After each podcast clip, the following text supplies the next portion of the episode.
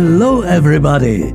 Dieses Gedudel hier könnt ihr euch schon mal merken, denn in Zukunft werdet ihr es häufiger hören. Und es wird schon sehr bald ein Gefühl zittriger Vorfreude in euch auslösen.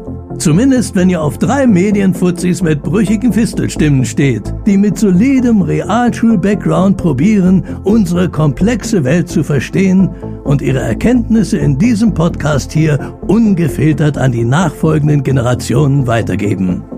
Baywatch Berlin wird das Ganze heißen und hauptsächlich darin bestehen, dass Glashäufer Umlauf wirr vor sich hinbrabbelt, wobei er gelegentlich von seinen Kollegen und, naja, Freunden Thomas und Jakob unterbrochen wird.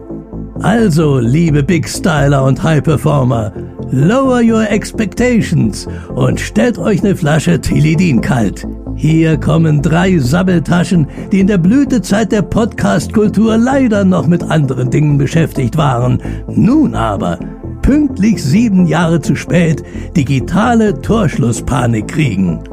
Jetzt muss auf einmal alles ganz schnell gehen und mit einer gehörigen Portion Hektik wird ein löchrig zusammengeknalltes Podcast-Konzept in die Welt geschossen. Warum wirkt Schmidt schon in Folge 1 wie Original Hirntod? Was wollte Jakob eigentlich in Magdeburg? Und wie viel Geld hat Stefan Raab?